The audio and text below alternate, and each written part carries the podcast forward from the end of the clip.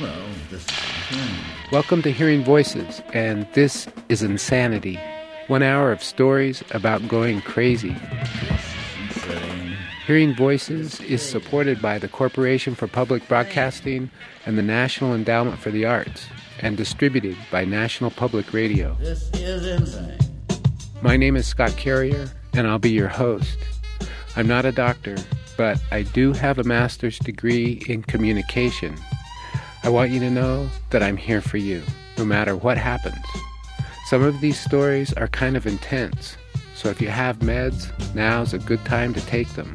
If you ran out of meds, maybe start by washing your hands three times, and then get some tinfoil and make a hat that covers every part of your head except your ears. If things get too strange, pour green jello into your speakers. That always works for me. That is what caused the trouble. Look out, please get me up. If you do this, you can go and jump right here in the lake. I know who they are. They are French people. All right, look out, look out.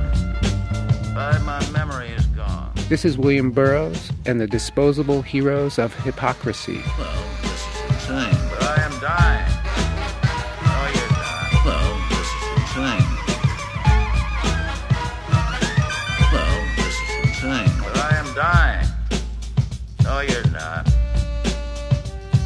Dying. No, you're not. But I am dying. No, you're not. My parents have a friend who did electroshock. That's the reason they recommended it to me. Peter came back and he even made jokes about being depressed before. It just did wonders for him, they said. For me, it was a matter of getting off the lame drugs that put me in a stupor, but didn't elevate my spirits. Depakote just made me feel less of everything, and that didn't seem to be the answer. And as soon as I heard the doctor talk about ECT, or electroconvulsive therapy, that's the new name for electroshock, it made a lot more sense. It causes a very brief epileptic seizure, and it rewires the brain. Cool. Even if it goes really badly, it could be a good story. The next day, I'm wheeled into the treatment room where the doctor takes offense to my DAT recorder. Aren't you supposed to ask permission before you tape this? I mumble something about being crazy and beg his forgiveness, while the DAT keeps on recording. The nurse has injected me with some disgusting fluid, which feels like she's crushing my arm in a hot vice. The fluid slowly spreads in each direction, so that by the time it's halfway up my bicep and halfway down my forearm, I've entered the realm of living darkness.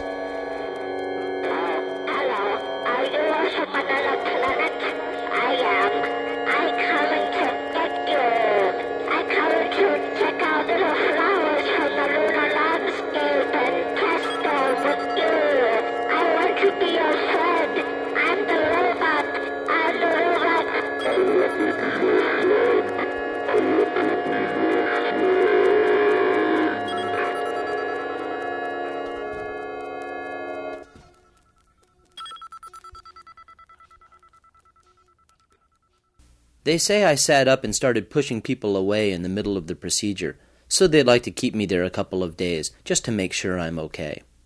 The biggest side effect is the loss of, um, oh, whatchamacallit, memory. It's temporary, someone says. You might forget some stuff for about a month or so, but it'll come back to you. I nod and look blankly back at a face I vaguely recognize. Dad?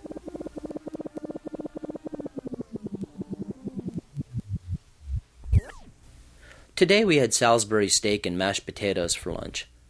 Leon, one of the patients, didn't come to lunch, though. He was passed out in a reclining chair in front of the television. I haven't seen Leon open his eyes yet. Every now and then, though, he'll try and pull his skimpy robe up over his dark shoulders. One of the nurses on duty will come up to him and say, No, no, Leon, you're in public here. Keep your clothes on. Then Leon will find a frog way back in his throat and spit up a lunger at the direction of the television. His eyes remain closed.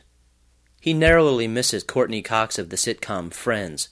I could learn a thing or two from Leon.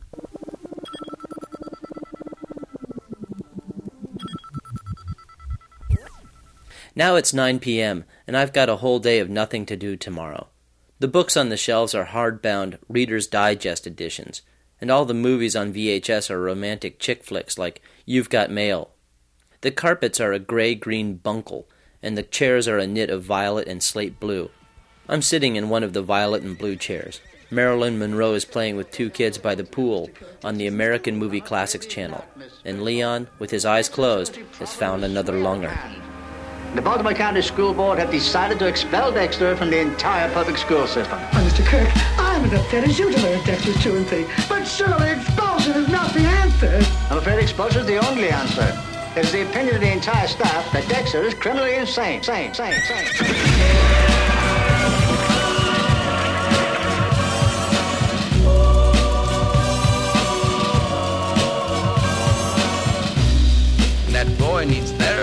Psychosomatic. And that boy needs therapy. Purely psychosomatic. That boy needs therapy. Lying down on the couch. What does that mean? You're a nut. You're crazy in the coconut. What does that mean? That boy needs therapy. I'm gonna kill you. That boy needs therapy. Granny Gazoo, let's have it, you. Now when I count three. That that that that, that boy, boy needs therapy. He was white as a sheet. And he also made false teeth.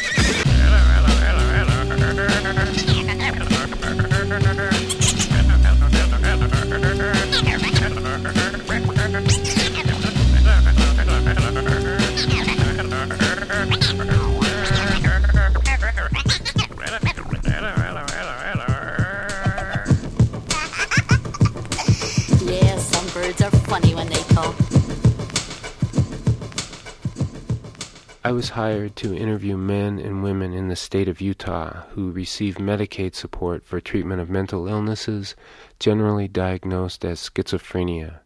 I had little understanding of schizophrenia before I began, and I have little more understanding now. I took the job because I had no other. I took the job because I just quit my steady job, my professional job, after realizing that what I wanted more than anything was to put my boss on the floor and stand on his throat and watch him gag. Then my wife moved out, took the kids and everything. She said, I've thought about it, and I really think it's the best thing for me at this time in my life.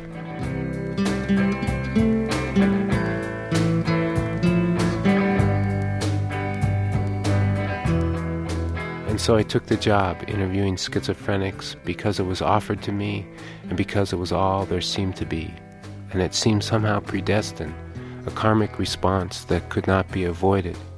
It would only be temporary, something to get through the summer. And I was told that they needed someone willing to drive around the state, through the small towns, searching out individuals who were often transient and prone to hiding. I like to drive, I like to travel, and I like the idea of pursuit. So I took the job and did the job, and my life will never be the same.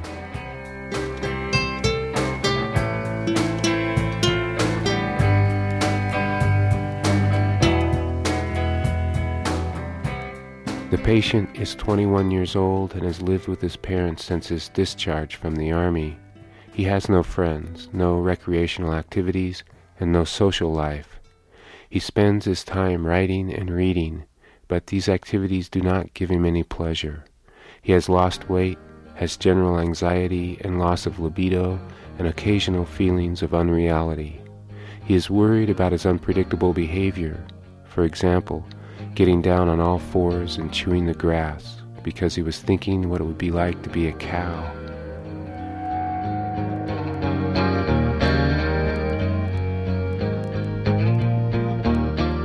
The patient is 25 years old and believes that she is the devil and therefore responsible for all the evil in the world. She's not been out of her house for seven days and only comes down from her room for meals. A few days ago, her mother walked into her room and found her crying. She asked her mother what was the most painful punishment that one human being could inflict upon another. The mother tried to get the reason for this question, and her daughter mumbled something about the devil having to be punished for the benefit of humanity, something about having to die for his sins. When the mother asked her if she still thought she was the devil, she answered, Let's not get into that again. It only upsets you and you don't believe me anyway, even when the evidence is all around you, plain for you to see.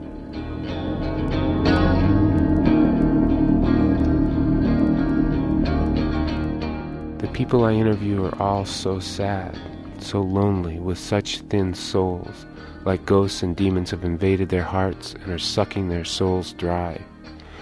A person's soul should be like an ocean, but a schizophrenic soul is like a pool of rain in a parking lot.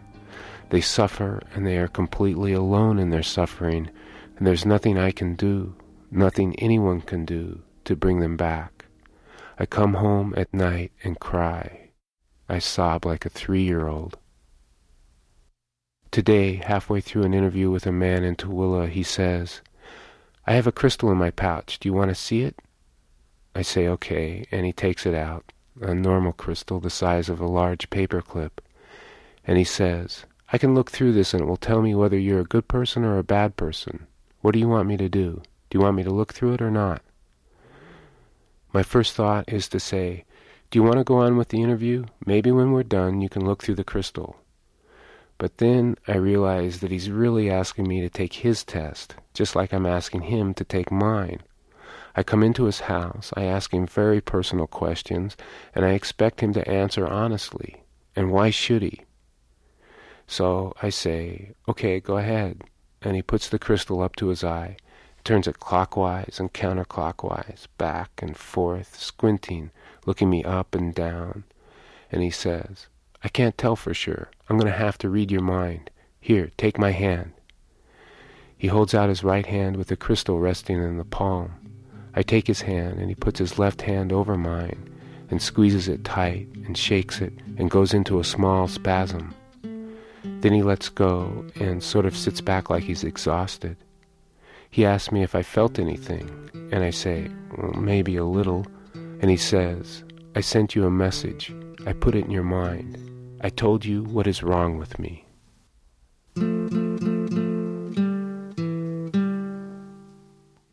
I'm not supposed to figure out what's wrong with these people. I'm just supposed to ask the questions and score the answers from 1 to 7. This is partly because I'm not a doctor and might get something going that I wouldn't know how to contain, but it's mainly because my supervisors want clean data. They want all the people asking the questions to be doing it in the same way. I'm not supposed to get emotional. I'm not supposed to let the patient get emotional. The therapy part of the county mental health system is in another department. I wouldn't even know what number to call, and I've been told more than once not to worry about it. I should never have let him take the crystal out of his pouch.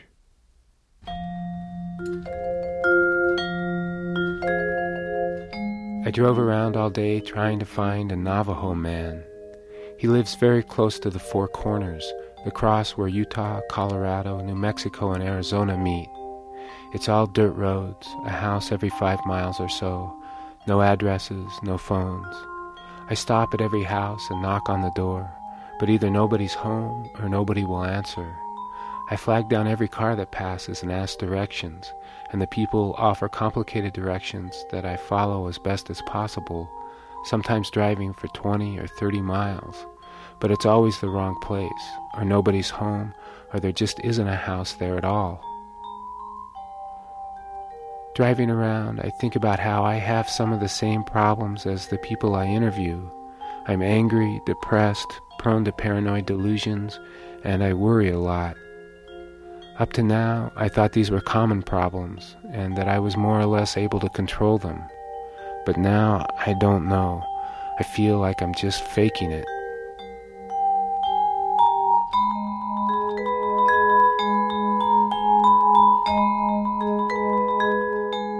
Eventually, late in the afternoon, I find the man, or at least I think he's the man. I'm a third of the way through the test before I realize he's not the right guy. When was your last visit to a mental health clinic? I don't go to the clinic. When did you last see a doctor? I don't have a doctor. Do you blame yourself for anything you've done or not done? No. Have you felt more self confident than usual? No. Have you heard voices or other things that weren't there, or that other people couldn't hear, or seen things that weren't there? And he says, I think you want to talk to my son. And I ask him what his son's name is, and he says, same as mine.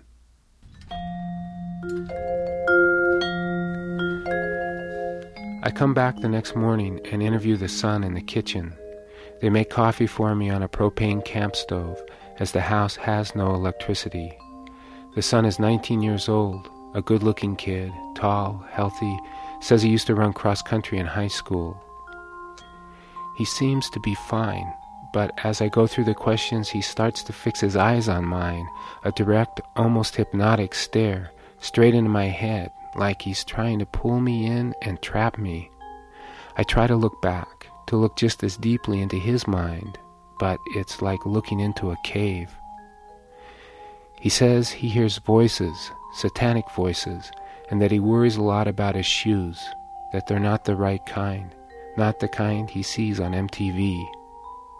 I can't tell if he's sick or if he's just trying to torture me, and I drive away thinking I don't know anything about this disease, that I know even less than when I started.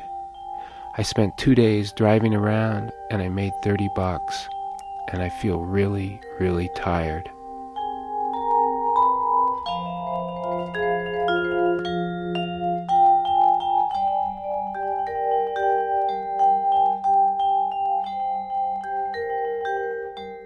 House is dark, as all the windows have heavy curtains pulled nearly shut.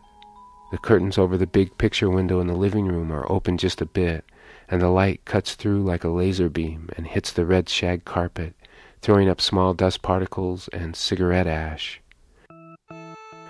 Two feet away from the light, near the television, is a slice of pizza lying upside down in the carpet.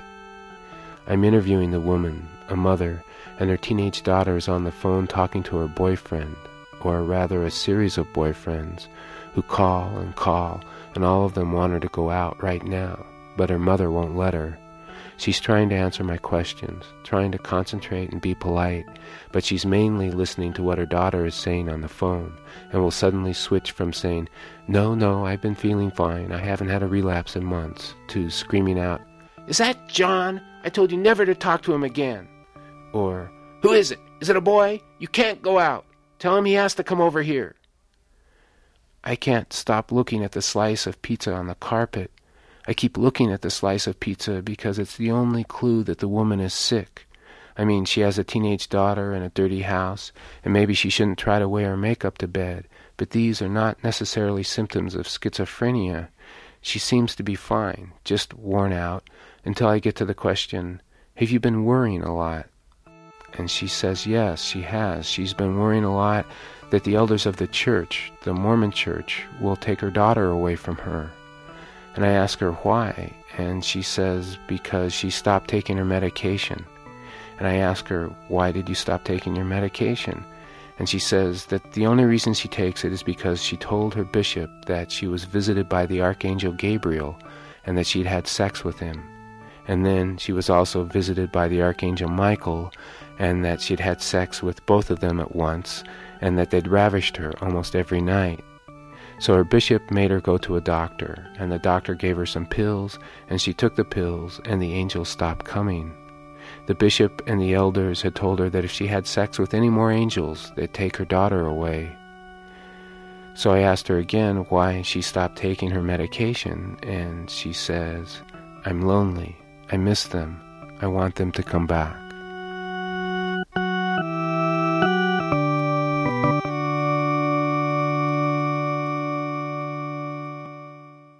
Today, in a restaurant, eating lunch between interviews, I decided to take the test. I answered the questions and scored myself appropriately, and at some point I realized I wasn't doing so well. I decided not to even add up the points, because then I'd be left with a score, and I'd never forget it. If I were to write a report on myself, it would sound something like this. The patient is 36 years old and lives alone since his wife left him three weeks ago. She took the kids and all the silverware except for a large knife and a bowl and a coffee cup. The patient admits that her leaving may have had something to do with the fact that, without warning, he completely gutted the house, tore out all the walls and ceilings, all the lath and plaster, right down to the studs. He says he did this in order to live like a primitive when asked if he was successful, he says it was the first step in the right direction. The patient is a 36 year old male who lives alone since his wife and children left him two months ago. He says there's a darkness that separates him from other people, a heavy darkness, like looking at a person from the bottom of a well. He believes that if he could say the right words, then the darkness would go away. He says he sometimes knows the right words, but cannot say them. Other times, he can't even think of the words to say.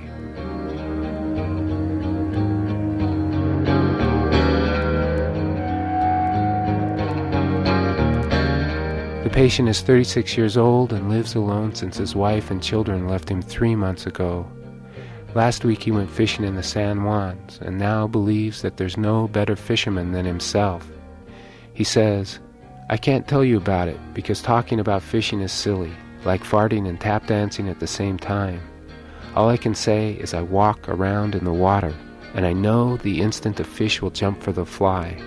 I cut open their stomachs and squeeze out the bugs in my hand, study what they eat, how it all gets digested, even the exoskeleton and wings.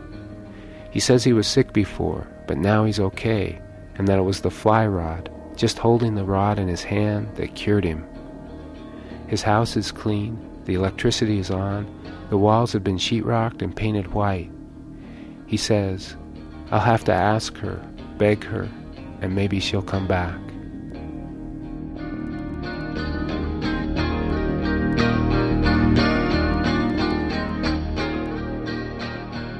You've been listening to This is Insanity stories about disturbed mental states from hearing voices. William S. Burroughs started it off.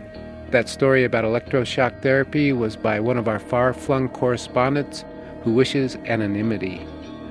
The Avalanches did Frontier Psychiatrist, and I wrote The Test for This American Life 10 years ago.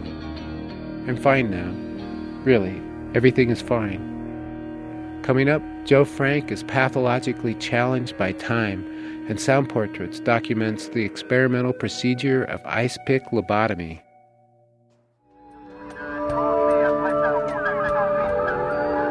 Hearing Voices is supported by the Corporation for Public Broadcasting, a private corporation funded by the American people, and the National Endowment for the Arts, which believes a great nation deserves great art. From NPR, this is HearingVoices.com.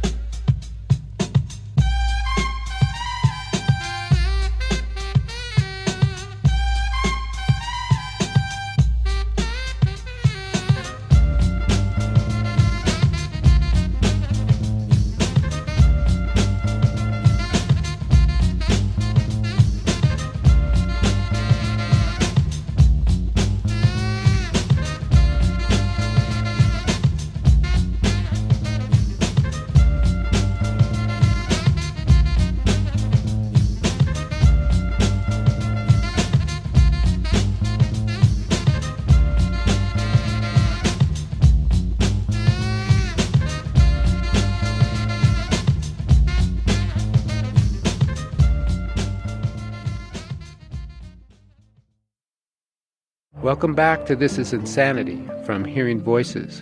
I'm your host, Scott Carrier. I'm not a doctor, but this is radiotherapy for your mental health. Just try to relax. I've been trying to keep busy. I go to concerts and art openings and the spontaneous coming together of flash mobs from online chat rooms. Last week I attended a singles dinner for professionals over 40, given at a trendy restaurant in Brentwood. I've tried male bonding. I've beaten a drum in the woods with middle aged, balding men and learned that I might be gay. Certainly, everyone else was. But this evening, I could barely summon the strength to come to the recording studio. And as soon as I got here, I wanted to go back home, undress, shower, go to bed, and never come back. I can't stand this. Sometimes I think of killing myself. How would I do it?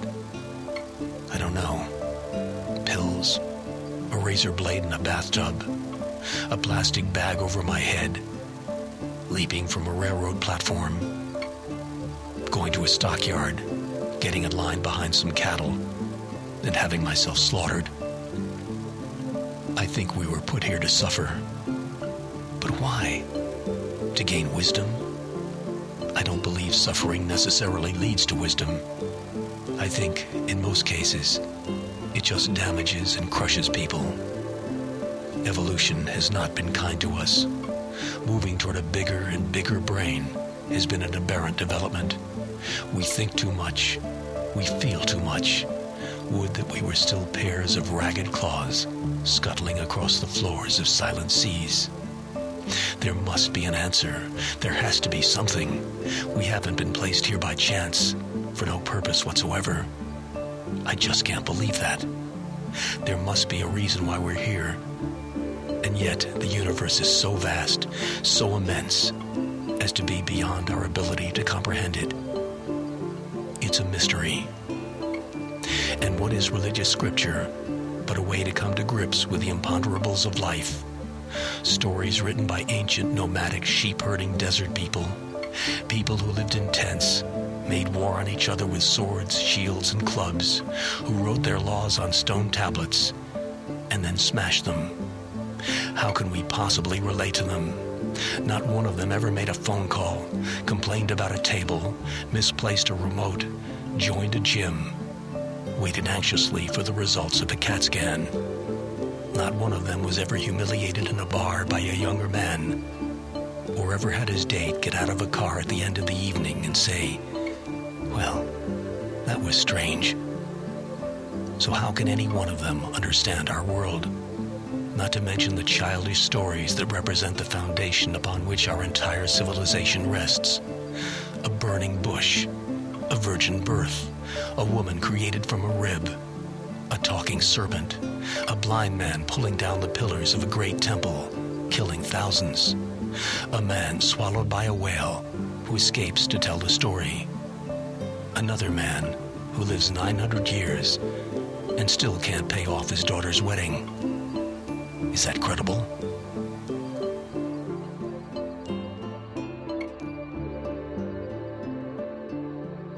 The top out there! Ladies and gentlemen, this is the most terrifying thing I, I've ever witnessed. Wait a minute. Someone calling someone or something, I can see peering out of that black hole two lu- luminous discs. The eyes, it might be a face, might be almost a... Good heavens, something wriggling out of the shadow like a gray snake. Now it's another one and another one and another one. They look like tentacles to me. Oh, yeah, I can see the thing's body now. It's large, as large as a bear. It glistens like wet leather, but that face, it, it, ladies and gentlemen, it's indescribable. I can hardly force myself to keep looking at it. It's so awful. The eyes are black and they gleam like a serpent. The mouth is a kind of V-shape with saliva dripping from its rimless lips It seems to oh, quiver and pulsate. And the monster or whatever it is can hardly move. It seems weighed down by uh, possibly gravity or something. The thing's rising up now, and the crowd falls back. There's seen plenty. The most extraordinary experience, ladies and gentlemen. I can't find words. And, well, I'll pull this microphone with me as I talk. I'll have to stop the description till I can take a new position. Hold on, will you, please? I'll be right back in a minute.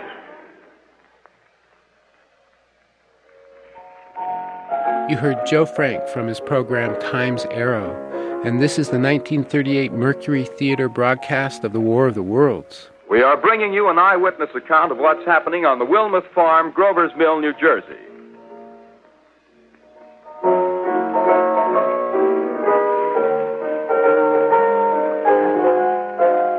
1946, psychiatrist Walter J. Freeman launched a radical new era in the treatment of mental illness by performing the first transorbital or ice pick lobotomy. Howard Dully underwent the procedure when he was 12 years old. He tells this story, produced by Sound Portraits. We went into a room and there was a stretcher there. He came in with something of a flourish and he had his valise. And the first person was brought in and strapped down, given an electroshock.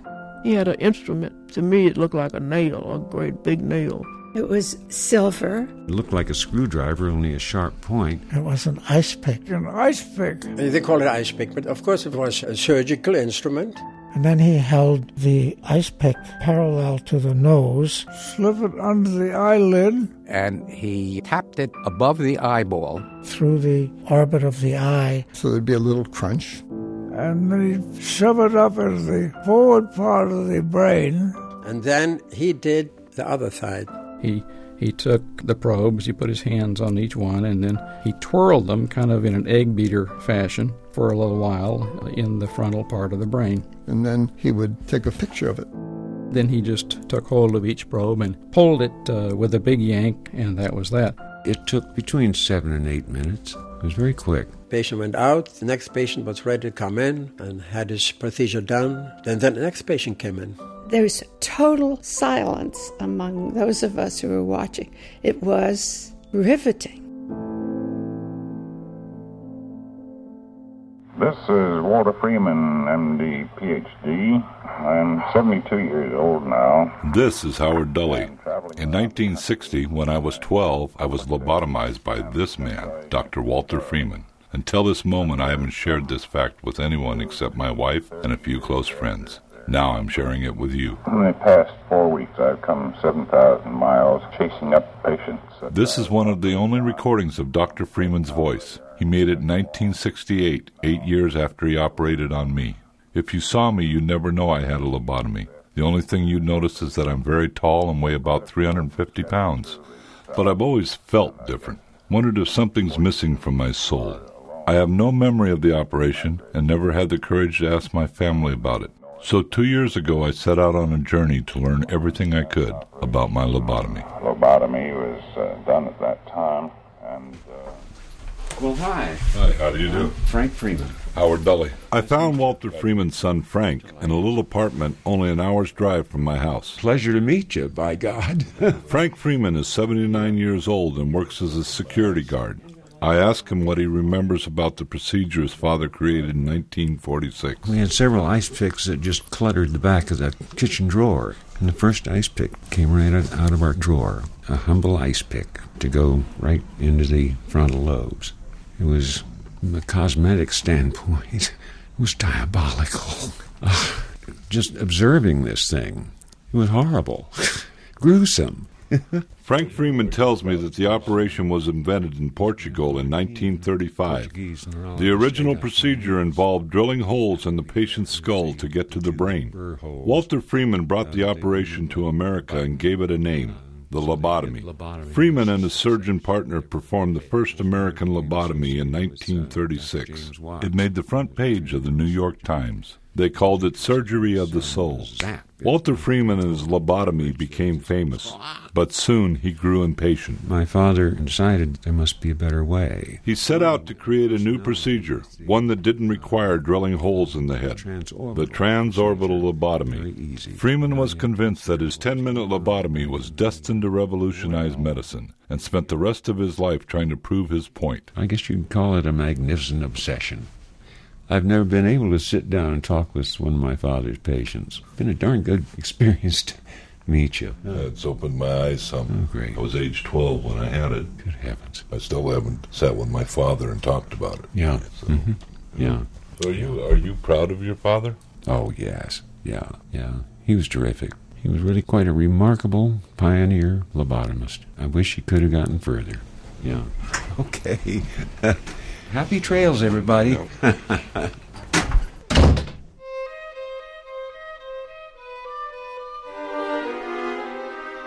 age of the ice pick lobotomy started out with promise. Walter Freeman performed the procedure for the first time in his Washington, D.C. office on January 17, 1946. His patient was a housewife named Ellen Ionesco. Her daughter, Angeline Forrester, was there that day. She was absolutely violently suicidal beforehand. After the transorbital lobotomy, there was nothing. It stopped immediately. It was just peace. I don't know how to explain it to you. It was like turning a coin over that quick. So, whatever he did, he did something right. Today, Ellen Ionesco is 88 years old and lives about a mile from her daughter in a nursing home in Virginia. Walter Freeman kept in touch with his first transorbital patient for the rest of his life. He was just a great man. That's all I can say. Do you remember what his face looked like, Mama? I don't remember. Do you remember his office? I don't remember that either. I don't remember nothing else. Well, I'm very tired. You want to go lie down, or do you? I remember sitting on his lap, and his his beard was pointed, and it was very soft. As a child, you kind of see into people's souls, and he was good. At least then. I don't know what happened after that. I wish he hadn't gotten quite so out of hand.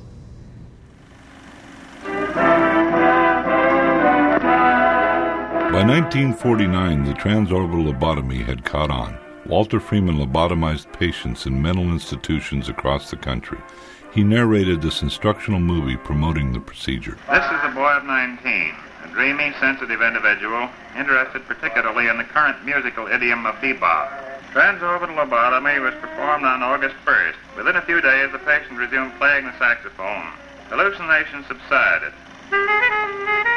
It was a terribly crude procedure. I interviewed Dr. Elliot Valenstein, who wrote a book about the history of lobotomies. There were some very unpleasant results, very tragic results, and some excellent results, and, and a lot in between. Why, why do you think uh, the, the procedure became so popular? Well, primarily because there was no other way of treating people who were seriously mentally ill. The drugs weren't introduced until the mid 1950s in the United States, and the psychiatric institutions were overcrowded. They were willing to try almost anything. Mm. I think the problem with the whole lobotomy period was that it spread like wildfire, that there was a lot of publicity, a lot of exaggerated success initially. There was a lot of demand for the operations because there were many parents and family members who were desperately in need of help and not getting any. And it spread not only to seriously ill patients, but to a lot of people who were not that seriously ill. The operator lifts the upper eyelid. By 1950, Walter Freeman's lobotomy revolution was in full swing. Newspapers described it as easier than curing a toothache. Freeman was a showman and liked to shock his audience of doctors and nurses by performing two handed lobotomies, hammering ice picks into both eyes at once. In 1952, he performed 228 lobotomies in a two week period in West Virginia alone, lobotomizing 25 women in a single day.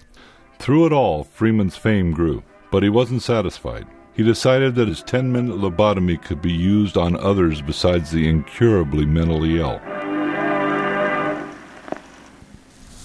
Hello. Hi. I'm Howard Dully. Hi. Good to see you. It's good to see you. I fly to Atlanta, Georgia to meet Carol Noel. Carol tells me her mother suffered from severe headaches. In 1950, she was referred to Walter Freeman, who prescribed a transorbital lobotomy. That's when the fun began. The procedure cured Carol's mom of her headaches, but left her with the mind of a child. Did she worry about stuff? Nope. didn't worry. Just as Freeman promised, she didn't worry.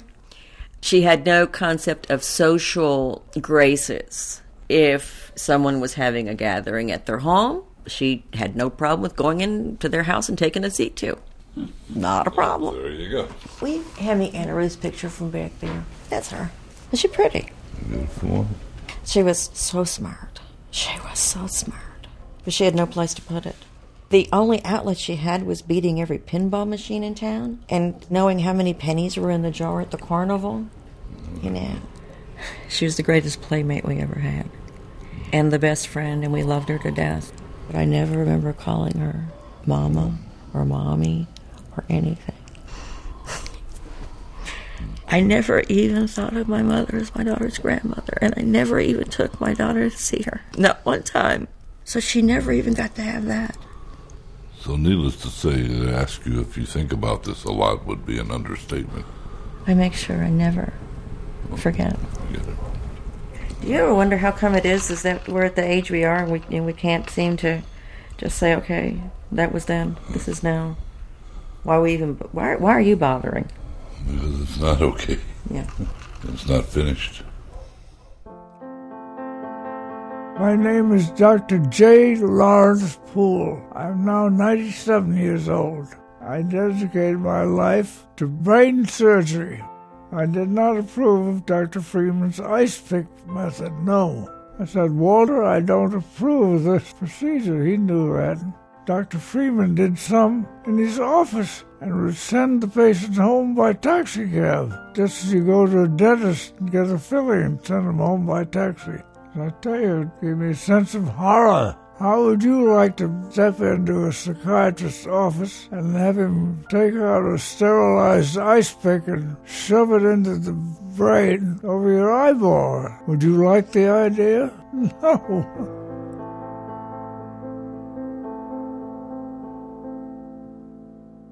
In 1954, with the introduction of the first psychiatric drug, Thorazine, Walter Freeman's lobotomy revolution was over. Almost overnight, there was no more demand for his services. The procedure was obsolete. But Walter Freeman refused to let go. He opened a small office in California and kept on performing the procedure. The office happened to be only a couple miles from my home. Hello. David N. Yes, I am. Howard Dully. I fly to Washington, D.C. to visit the George Washington University Archive, which holds 24 boxes of Walter Freeman's sealed files.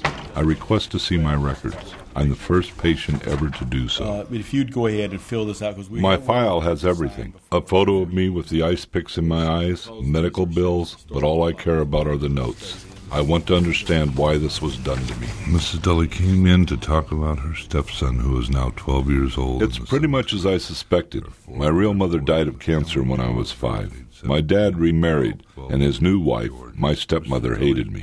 I never understood why, but it was clear she'd do anything to get rid of me. Evidently, she heard about Dr. Freeman and figured he could help. Mrs. Dully called up to say that Howard has been unbelievably defiant, with a savage look on his face, and at times she is almost afraid. He doesn't react either to love or to punishment. He objects to going to bed, but then sleeps well. He does a good deal of daydreaming, and when asked about it, he says, I don't know. He turns the room's lights on when there's broad sunlight outside and strange. He hates to wash. Okay. After a couple weeks of building her case, she brought me to meet Dr. Freeman. Uh, October 26, 1960. Howard is rather tall, slender, somewhat withdrawn type of individual. The first interview today was largely in a matter of getting acquainted. He told about his paper route, which brings him some $20 each month, and he's saving up to get a record player. Howard is rather evasive about talking about things that go on in the home. November 30th, my birthday. Mrs. Dully came in for a talk about Howard. Things have gotten much worse, and she can barely endure it. I explained to Mrs. Dully that the family should consider the possibility of changing Howard's personality by means of transorbital lobotomy. Mrs. Dully said it was up to her husband, that I would have to talk with him and make it stick. December 3rd, 1960, Mr. and Mrs. Dully have apparently decided to have Howard operated on. I suggested them not tell Howard anything about it. December 17, 1960. I performed transorbital lobotomy. This is the physician's service report. Transorbital lobotomy. A sharp instrument was thrust through the orbital roof and moved so as to sever brain pathways in the frontal lobes. $200 for surgery, so the whole thing was 200 bucks. Well, that's pretty cheap. How fantastic. January 4th, 1961. I told Howard what I had done to him today, and he took it without a quiver. He sits quietly, grinning most of the time and offering nothing. And I'm supposed to fight all this, huh? No way. Twelve year olds couldn't stand against all that. Just wasn't fair.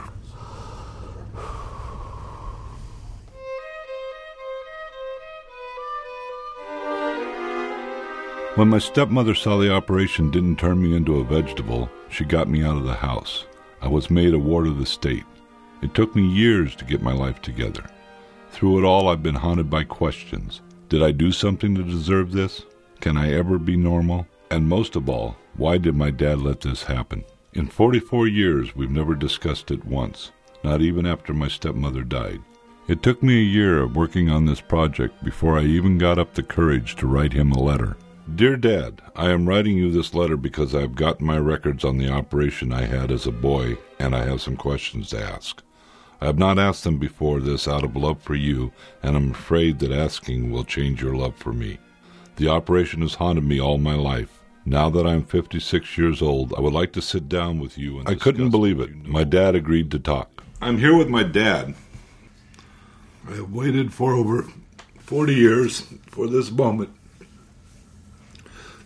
Thank you for being here with with I tell you anything that needs to be answered. Okay, so we're here to talk about my uh, transorbital lobotomy. So, how did you find Dr. Freeman? I didn't, she did. She took you.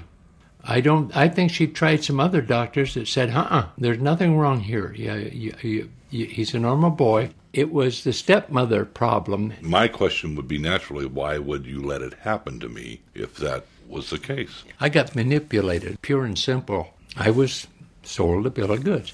She sold me, and Freeman sold me, and I didn't like it.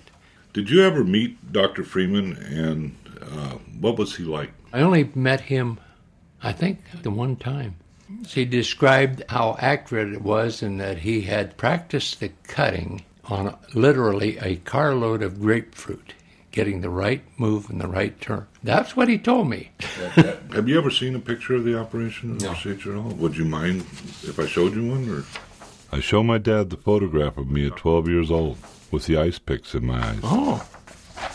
The thing I'm intrigued by is how you look so calm.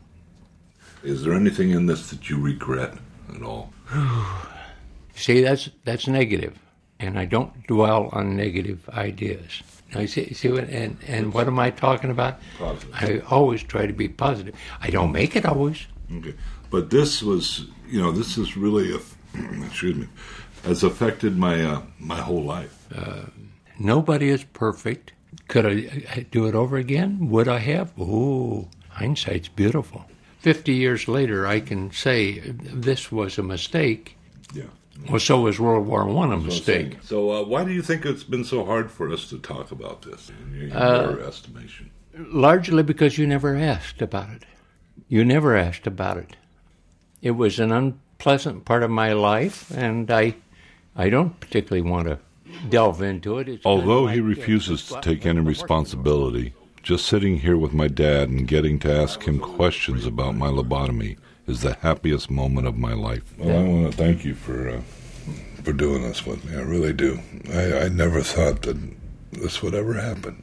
Well, uh, you see, miracles occur. Actually, what I wanted to do was tell you that I I love you very Well, much. whatever made you think I didn't know that? Okay. Well, I- it's- You shaped up pretty good.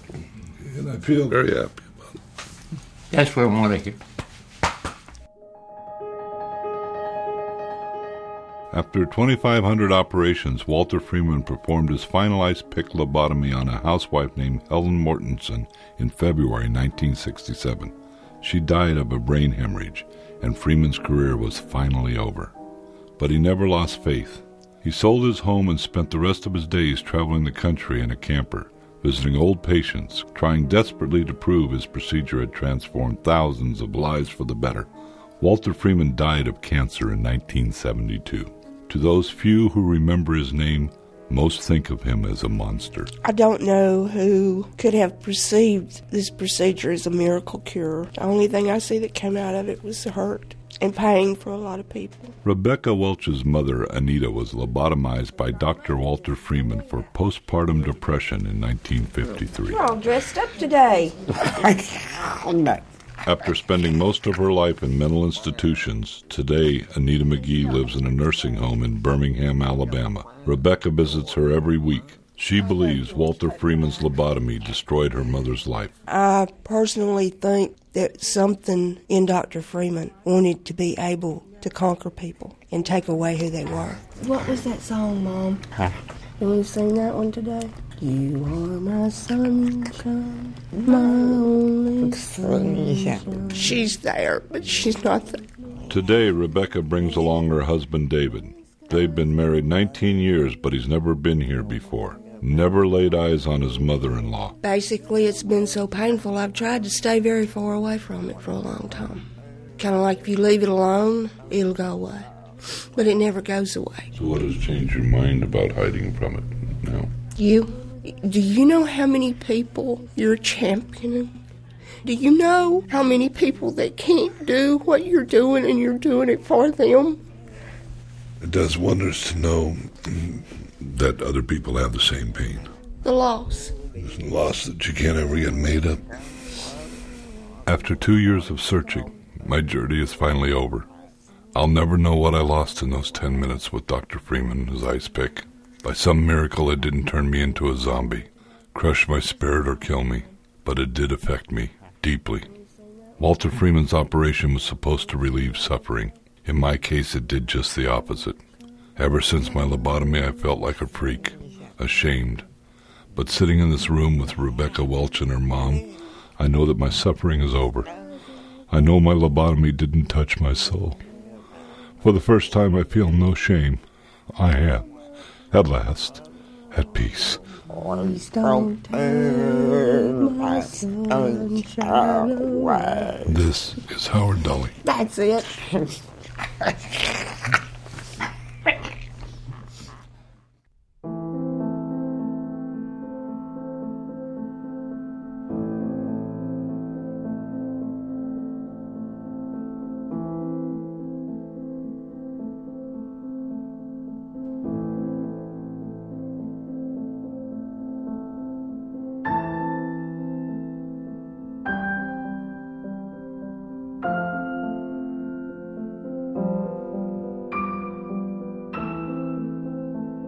Howard Dully's story, My Lobotomy, was produced by Piya Kochhar and Dave Isay at Sound Portraits Productions, with help from Larry Blood and Jack Elhai. The editor was Gary Covino, music by Rachmaninoff and Philip Glass.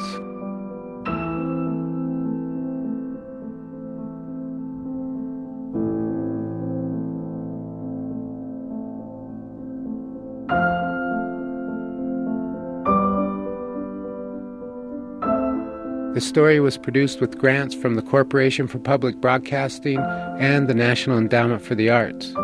There's an online history of lobotomy at soundportraits.org.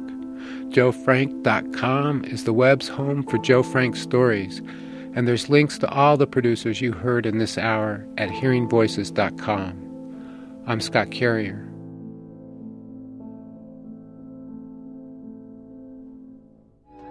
Hearing Voices is supported by the Corporation for Public Broadcasting, a private corporation funded by the American people, and the National Endowment for the Arts, which believes a great nation deserves great art.